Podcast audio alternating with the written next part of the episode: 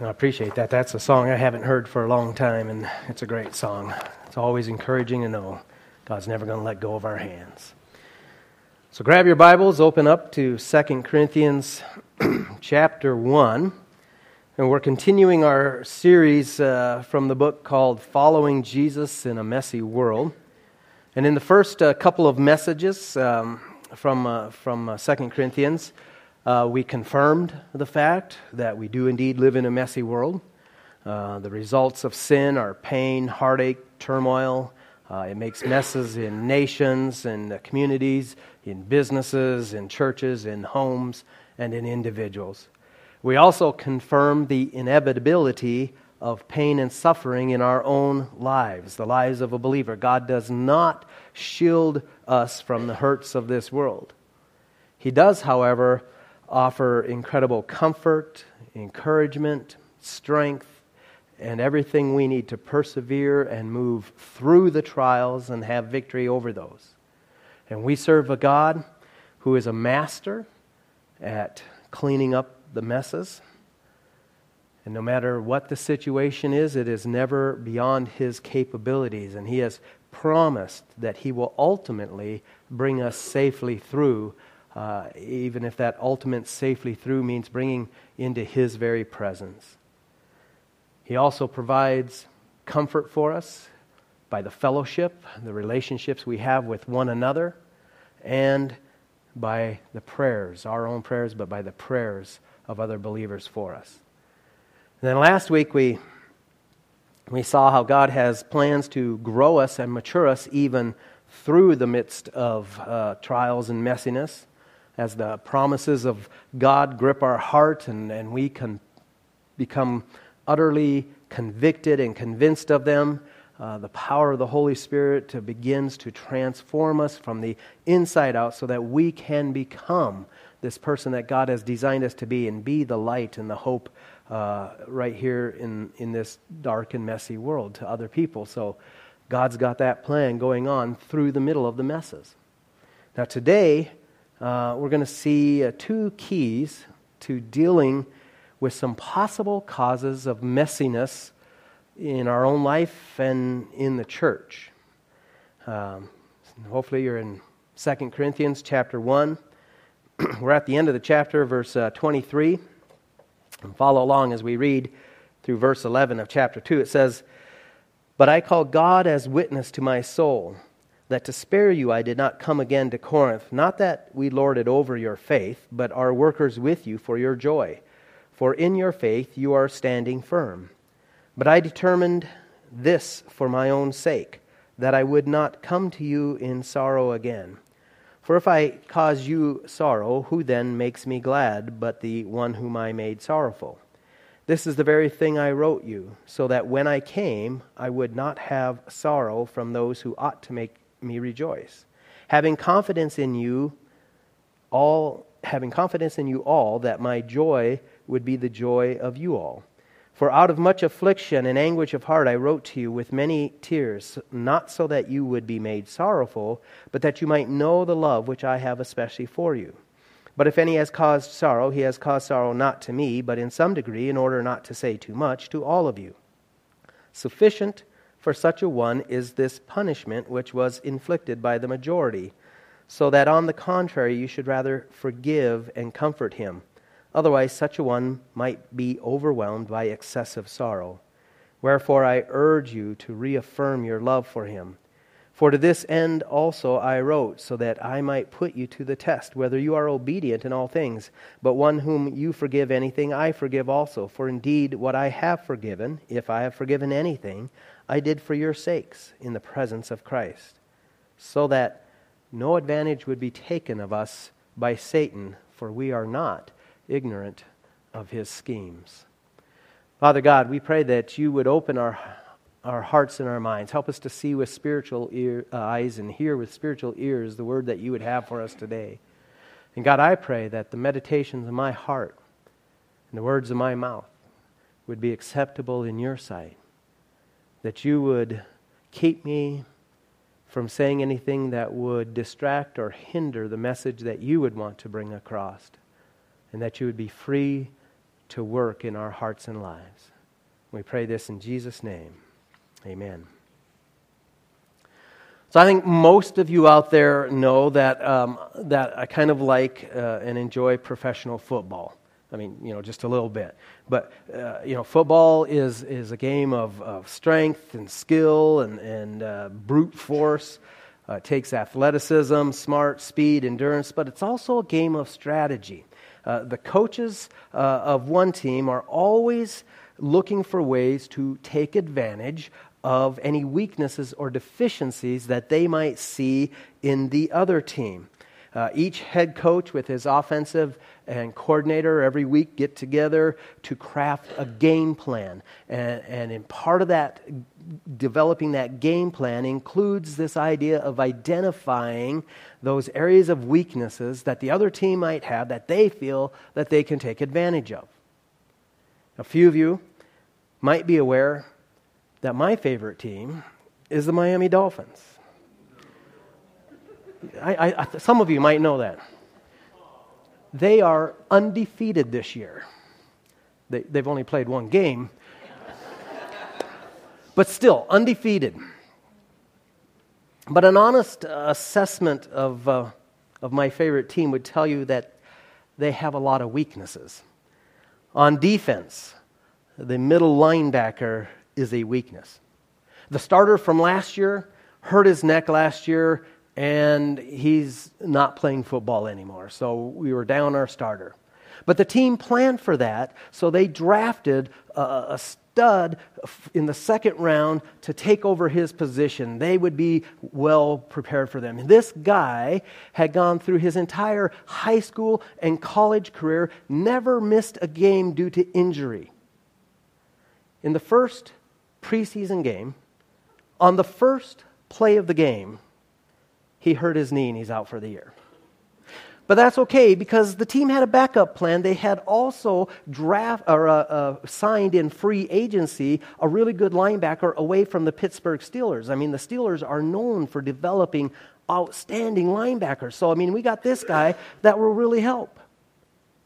But the day before the first game, he went AWOL from the team, just left disappeared. They had to file a missing persons account, some personal issue. He's gone. So now we're down to the fourth string guy, guy named Mike Hull. He tries really hard. he gives his best effort on every play. But he doesn't have the size, the speed, the strength, or the skill to be very good. And the opposing coaches are going to target him in their game plan because they know they can take advantage of that position. Now, I know there's a lot of similarities between a church and a sports team. Hopefully, you know that as a team, we are on, all on the same side, working together to accomplish a specific mission. And as a church, you know, we know what our mission is. It's, it's a to- twofold mission, right? First, it's to reach people for Jesus Christ. We, we want to be looking for opportunities and ways to share the love of God and, the grace of God with, with other people. Um, and, and one very easy way to do that is simply to invite people to come with you to, to church, right? Just invite them to join in activity, study, this, whatever uh, that simple invitation lets them begin to experience that love and, and grace of God. But the second part of the mission is for those who have uh, made a commitment to Jesus Christ. We are to help them grow and mature in their faith and in their walk. That, that's our mission. That's what we're supposed to be doing. And a church that doesn't do those two things would be kind of like a football team out in the middle of the field playing tiddlywinks, right? They might be having fun, but they're not accomplishing the mission uh, of scoring touchdowns and, and, and winning the game. Now, in order for a church to accomplish its mission, God has a game plan. And that game plan describes how we are supposed to act and react with one another. And there's a lot of instructions on how we do that, a lot of one another commands and things. But God has a plan for how we live and operate together so that we might best accomplish the mission. But guess what? Our opponent, Satan, also has a game plan. And his goal for the church is the exact opposite of God's. So you know, as he devises his game plan, he is going to be looking and seeking ways to take advantage. And that brings us to our text in 2 Corinthians because it shows us two common ways that Satan does take advantage uh, of, uh, of both an individual in their walk and of the local church. So look again at the way Paul ended this paragraph. This is all one paragraph that we, we looked at there. And he ended the paragraph by saying, So that no advantage would be taken of us by Satan, for we are not ignorant of his schemes. Now, I love the fact that this verse starts with so that. I mean, that indicates that what was just written uh, was written for a very specific purpose, and that purpose is now going to be revealed to us. I mean, when I'm reading the Bible, I love that phrase, so that. It, it makes studying and understanding the Bible much easier because you know that so that is an obvious flag to say, oh, stop, there's going to be a purpose statement here, and, and then the instructions for that purpose statement should have just been previously given. So it really helps you figure out what's going on. I love that. And here the purpose statement is very clear, right? so that no advantage is going to be taken of us by Satan.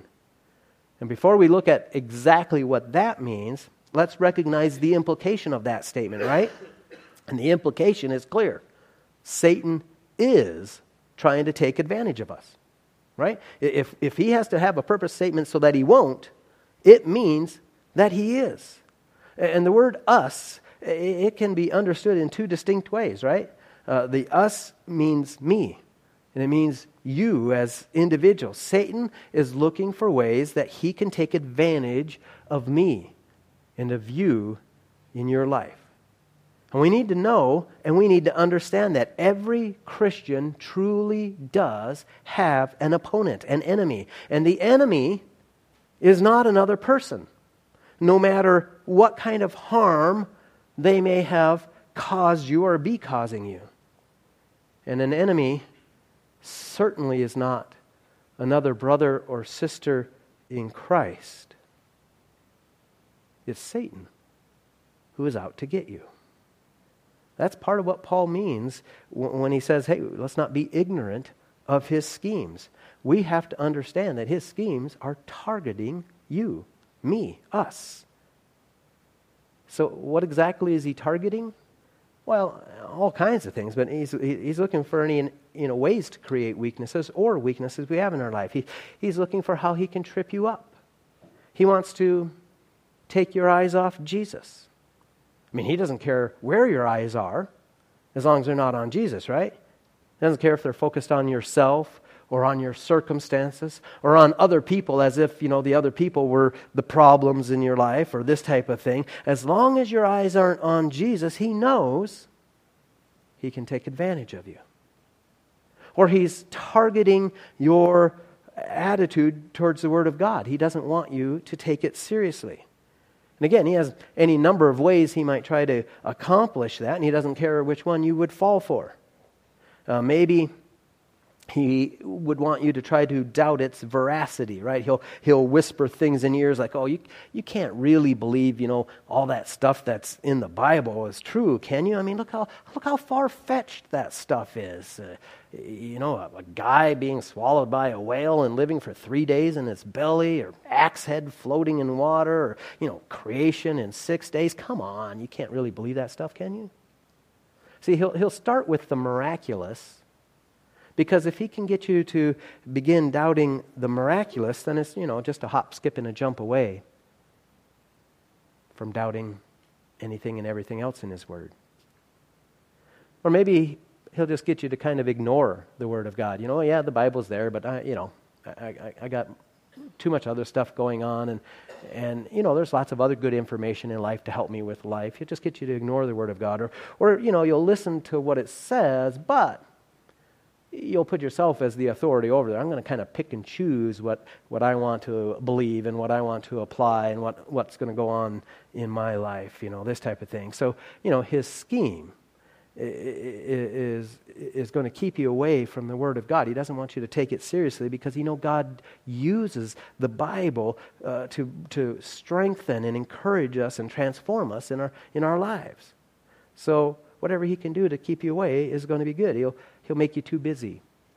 Ah, I'm just too busy to, to read the Bible, to go to a Bible study, to, to get into God's Word. Uh, too tired. Uh, you know, I, I was going to do it, but man, that's been a long day. I'm, I'm too tired to do that. Or, you know, too much fun. I got too many other things going on in my life. And I just, I just uh, got all these things that are distracting me and keeping me away. Satan is targeting us. The Bible tells us of another prominent way Satan targets us. It's, he lies and attempts to deceive us.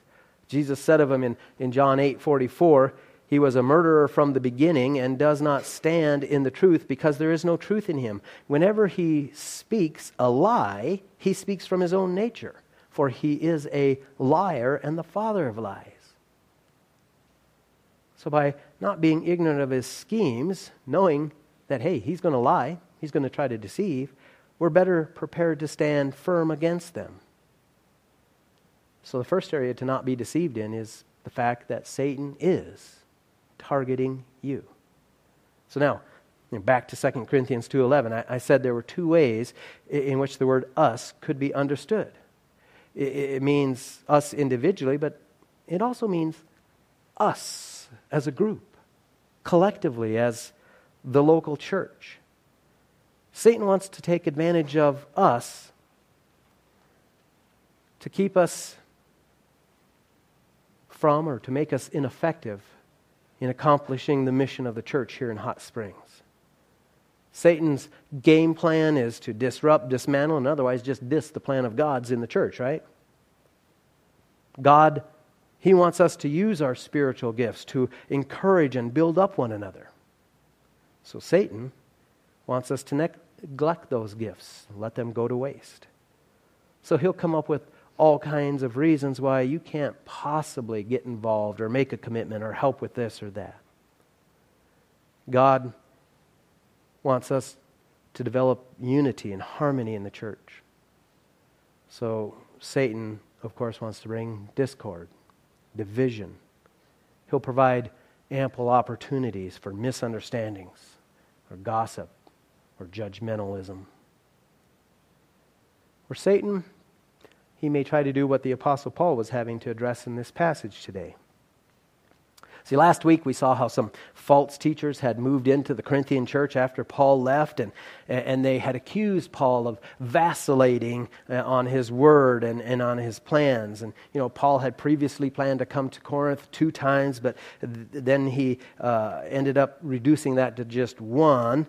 And one of the reasons was he wanted to get to Jerusalem in time for the Passover. But the main reason he did, Paul gives right here in this passage, verse 23 says, But I call God God as witness to my soul that to spare you, I did not come again to Corinth. So, you know, obviously the first question, well, spare him from what? what what's he talking about there?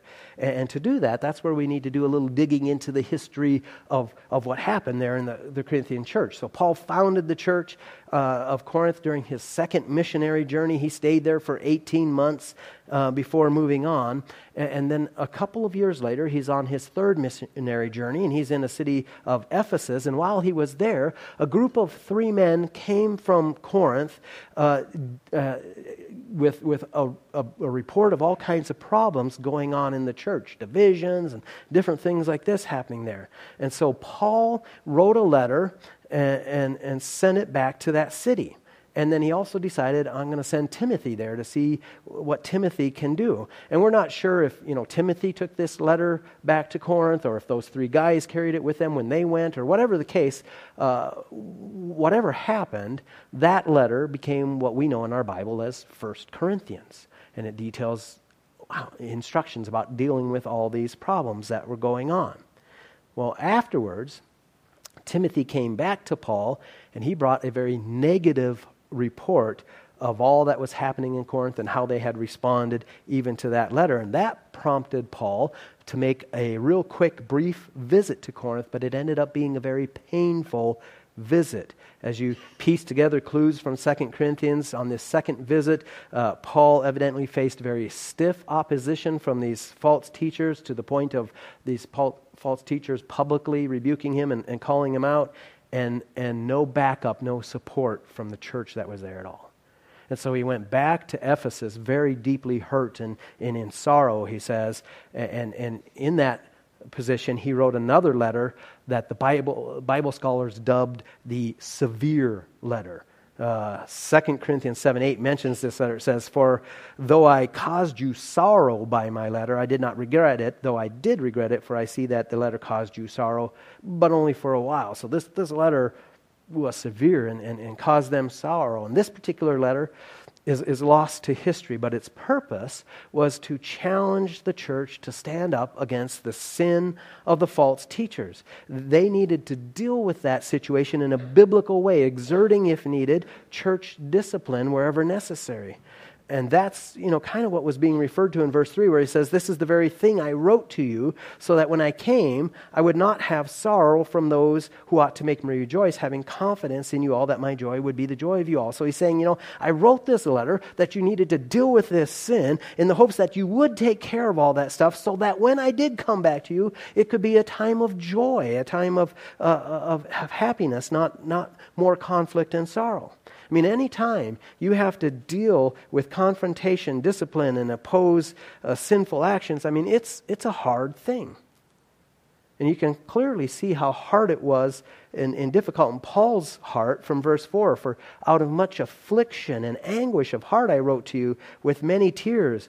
Not that you would be made sorrowful, that wasn't his point and purpose, but that you might know the love which I have especially for you. So, I mean, yes, so you can see how hard it is there, but what was included in that difficulty? His, his love, right? And, and, biblical discipline, whether you're talking a, a parent to a child, a, a friend confronting a friend, or a church dealing with a willfully sinful member, biblical di- discipline, if done properly, if done biblically, is always an act of love. Because the purpose is not some you know mere punishment but correction that leads to repentance that leads to restoration of fellowship and relationship. And that's why paul could speak of joy coming out of this severe letter. And apparently the church took that letter to heart and acted in accordance with biblical principles. Jesus himself laid out uh, the process for the church to follow in, in those cases. In Matthew 18, it says, If your brother sins, go and show him his fault in private. If he listens to you, you have won your brother. But if he does not listen to you, take one or two more with you, so that by the mouth of two or three witnesses every fact may be confirmed. If he refuses to listen to them, tell it to the church. And if he refuses to listen even to the church, let him be to you as a Gentile and a tax collector. Well, at some point through this process, this confronted person in Corinth must have uh, accepted that and repented. However, there were some in the church that they wanted to keep the punishment going longer. Perhaps they felt like this guy was, you know, getting off too easily, that he hadn't suffered enough for the pain and, and, and sorrow that he had caused. But Paul said, no, no, that, that's not the way we do it. I mean, look at verses 6 and 7. Sufficient for such a one is the punishment which was inflicted by the majority, so that on the contrary, you should rather forgive and comfort him. Otherwise, such a one may be overwhelmed by excessive sorrow. So, this sinful man, he had responded in repentance, but that's not the end of the story the church also had something it needed to do it needed to forgive. And forgiveness is the key that leads to a restored relationship because, you know, look at what comes next after forgiving. Verse 8 Wherefore I urge you to reaffirm your love for him. That's, that's relationship building, isn't it? That's what makes uh, all of this possible. Um, in fact, what made this whole situation of restoration possible is this repentance on the one hand and forgiveness on the other. So now, again, let's go back to where we started. Paul said he wrote these things. I wrote these things so that no advantage would be taken of us by Satan, for we're not ignorant of his schemes. So, how is it that Satan wants to try to take advantage of us? Number one, by an individual or a church being unwilling to confront or deal with sin. And number two, by an unwillingness to forgive the offending party. Or, you know, if you prefer better to put it in the positive, Satan cannot take advantage of us when we deal with sin biblically and when we forgive wholeheartedly. So, going back to the negative, Satan will take advantage in your life if you ignore, gloss over, or refuse to deal with areas of sin. Now, please understand, we're all coming from the same boat of being imperfect people, right? And that means we all mess up. But, but God's plan for His children is that day by day, week by week, as time moves on, we would become more and more like Jesus Christ. And to help us do that, God reveals specific areas of sin in our life that He wants to work on because He's the only one that can transform that, right? And, and when He reveals those areas, when He does that, if we refuse to deal with that sin, then we open ourselves up to being taken advantage by Satan. And the same is true for us as a church. We know that there's not a single perfect person in this church. If you're perfect, you might want to get up and leave right now because you're going to be really uncomfortable around the rest of us who are still struggling with sin. So if anybody is perfect, they can, they can go ahead and check out right now. The rest of us, we know we still blow it, right? But there are times within a church where a person willfully continues in sin with no remorse, no repentance. And as a church, we're, we're obligated to help that person very gently and compassionately, as, as Galatians 6 1 would make clear. Brethren, if anyone is caught in any trespass, you who are spiritual, restore such a one in a spirit of gentleness, each one looking to yourself, so that you too will not be tempted you know, following the procedures that Jesus laid out in Matthew 18 with love and gentleness, we are called to help our brothers and sisters confess and repent and then be restored. And, and if we're unwilling to do that as a church, Satan will take advantage, disrupting fellowship, hindering our witness as a church. It's a hard thing to do, but it's essential that's what Paul was indicating in verse 9. He says, For to this end also I wrote, so that I might put you to the test, whether you are obedient in all things. Are you going to do this? Are you going to follow through? For the sake of the church, for its health and strength. Paul wrote them about how they should uh, deal with this, and then he anxiously waited to see if they would be obedient, if they would uh, take seriously and deal with the sin that was in their midst. And they did. And fortunately, the person in question responded in repentance, in a position of restoration. So now, to make it personal, the question is what about in your own life?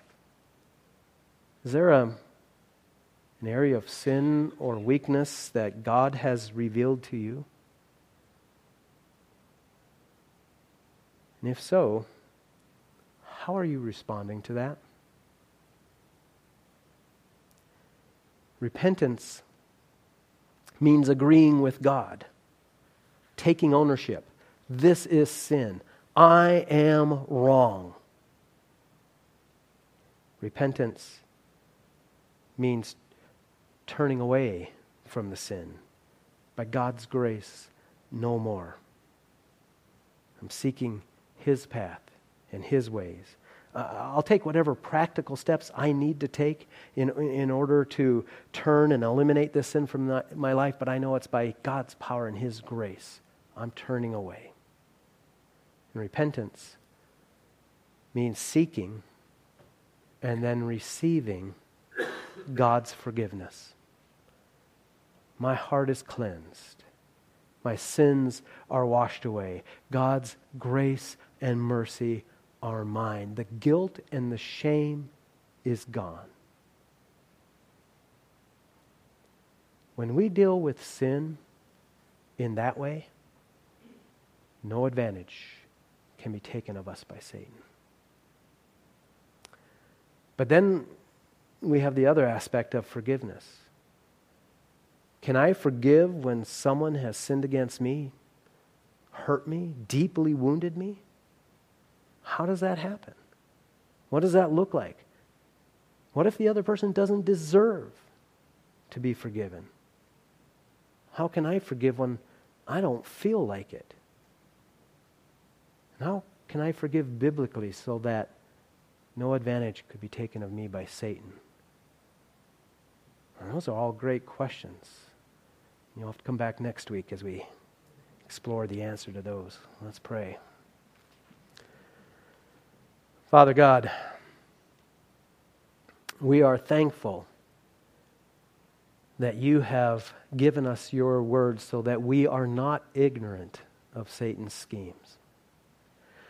God, we don't need to be fearful of him even though we know he is our enemy because you have given us victory through Jesus Christ. And greater are you who are in us than he who is in the world. So, God, we don't fear, but we do not want to be taken advantage of. So, God, we pray that you would help us to be obedient in these areas of forgiveness and of dealing with sin. And God, as we look at that in our own lives, Show us that area that you're working on, that we need to be in step with you. Help us, God, to repent fully, not making excuses, not trying to set it aside or brush it under the rug, but taking ownership, turning away, and receiving your grace. We pray this in Jesus' name. Amen.